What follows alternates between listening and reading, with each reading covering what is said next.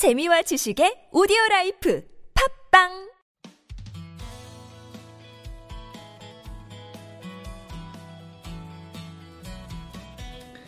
그 주무시기 전에 한 번씩 들으셔도 좋을 것 같고요. 그 다음에 아침 출근길에 저희 옛날에도 그 톡 콘서트 할 때 이렇게 시 나눠 드렸거든요. 조그만한 거 하면 그 이렇게 시가 주는 묘한 그, 어, 그 느낌이 있습니다. 그 뭐라고 설명할 수 없는데 그 시에 좋고 막 그것도 있지만 그 우리가 보통 그 시인을 그 제일 먼저 울기 시작해서 맨 마지막까지 울어주는 사람 이렇게 얘기하거든요. 음, 그런 사람이 자기 곁에 있으면 참 좋잖아요. 음, 내 일에 제일 먼저 울어주기 시작해서 제일 나중까지 울어주는 사람 그런 사람들이 적어놓은 글이니까 사실 또 어, 얼마나 좋겠어요, 그죠?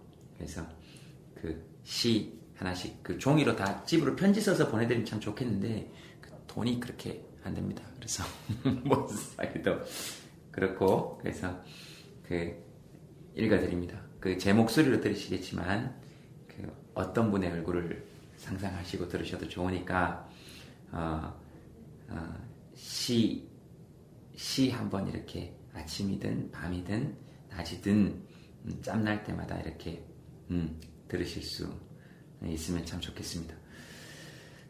어, 바닷가에서 어, 라는 시입니다. 음, 이 시는 특별한 설명이 없는 게 좋겠습니다. 네, 읽겠습니다. 바닷가에서 아득한 나라 바닷가에 아이들이 모였습니다. 가 없는 하늘 그림같이 고요한데 물결은 쉴 새 없이 남실거립니다. 아득한 나라 바닷가에 소리치며 뜀뛰며 아이들이 모였습니다. 모래성 쌓는 아이, 조개 껍질 줍는 아이, 마른 나뭇잎으로 배를 접어 웃으면서 한 바다로 보내는 아이, 모두 바닷가에서 재미나게 놉니다. 그들은 모릅니다.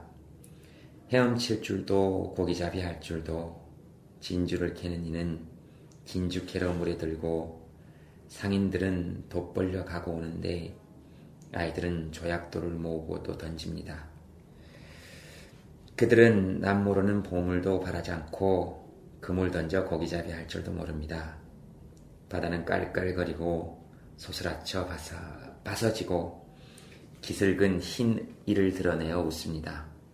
사람과 배, 송두리째 삼키는 파도도 아가 달리는 엄마처럼 예쁜 노래를 들려줍니다. 바다는 아이들과 재미나게 놉니다. 기슬근 흰 이를 드러내어 웃습니다. 아득한 나라 바닷가에 아이들이 모였습니다. 길 없는 하늘에 바람이 일고 흔적 없는 물 위에 배는 엎어져 죽음이 배 위에 있고 아이들은 놉니다. 아득한 나라 바닷가는 아이들의 큰 놀이터입니다. 네. 이런 시입니다. 저는 이 시 읽으면서 이 시를 제 식대로 한 문장으로 요약하자면 모시 중원디입니다. 네. 저는 그렇습니다. 바다는 원래 헤엄칠 줄도 몰라도 되고 고기잡이 할 줄도 몰라도 되고 진주 캐지 않아도 되고 그냥 놀면 되는 곳 아닌가 네, 그런 생각합니다. 그리고 어, 죽음이 배 위에 있고 아이들은 놉니다 이렇게 되어 있습니다. 네, 그 아이들에게는 죽음이 피해가야 되는 것이죠. 그래서 우리 예전에 어촌에 가보면 이렇게 배 같은 거 엎어져 있고 그 위에 애들 막 뛰어 올라가서 놀고 막 그랬거든요. 음, 그래야 된다고 생각합니다. 네. 그, 어, 그 보통 자기 전에 하는 생각으로 그 다음날 아침 기분이 결정된다 그러거든요. 음, 야, 내일 참 재밌겠다.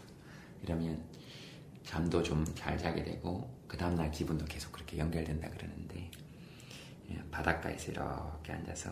그 어떤 정재승 교수님이 그 얘기했는데 사람이 제일 행복한 순간을 이렇게 조사해 보니까 멀리서 부모님이 지켜보고 있고 어, 바닷가에서 자기 마음대로 모래로 무엇인가를 만들고 있는 아이의 마음이 그게 인간이 느낄 수 있는 가장 행복한 순간 중에 하나라 그러네요.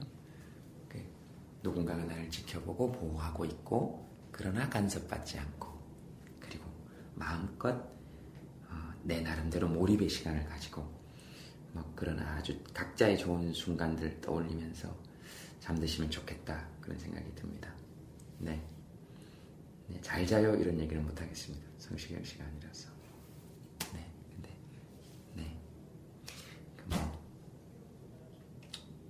첫잠 자는 아이처럼 잘 주무셨으면 좋겠습니다.